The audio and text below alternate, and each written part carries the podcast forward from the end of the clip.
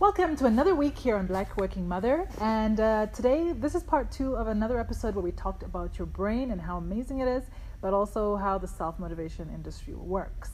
As a segue to that, speaking of the brain, um, we had another question that was similarly kind of related to that one, where someone asked, and I'll paraphrase, um, How do you know when you're mentally tired?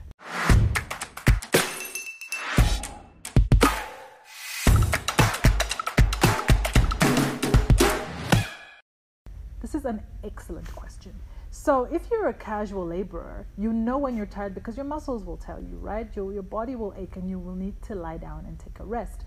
But for a lot of us who are in the knowledge industry, who are using our minds and our brains to work, especially, you know, I, I experience this all the time, it can be difficult to know the difference between physical fatigue and mental fatigue. So let's, ask the, let's answer the first question Does your brain get tired? And the answer is simply yes. It's an organ just like any other, so it does get tired. What are the things that cause your brain to get tired? And I'm not going to dwell on all of them because there's so many. I mean, when you're sick, you know, your brain could get tired. There's so many. But I want to hone in on one that for me was revelatory, and that is making too many decisions.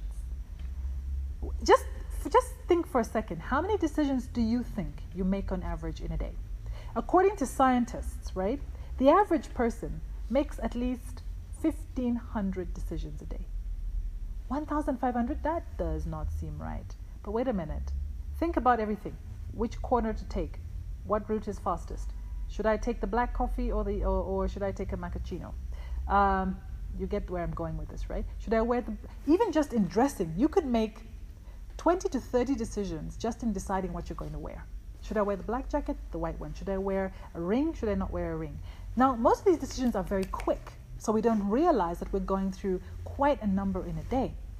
But here's the thing every time you're making a decision, your brain is getting tired. That's why a lot of successful people decide on a work uniform because it cuts down a big part of that decision making. So, if your brain is getting tired because you're making a lot of decisions, how then do you help your brain and how do you, you know, make sure you're at peak performance and that you're actually going to prime yourself for success?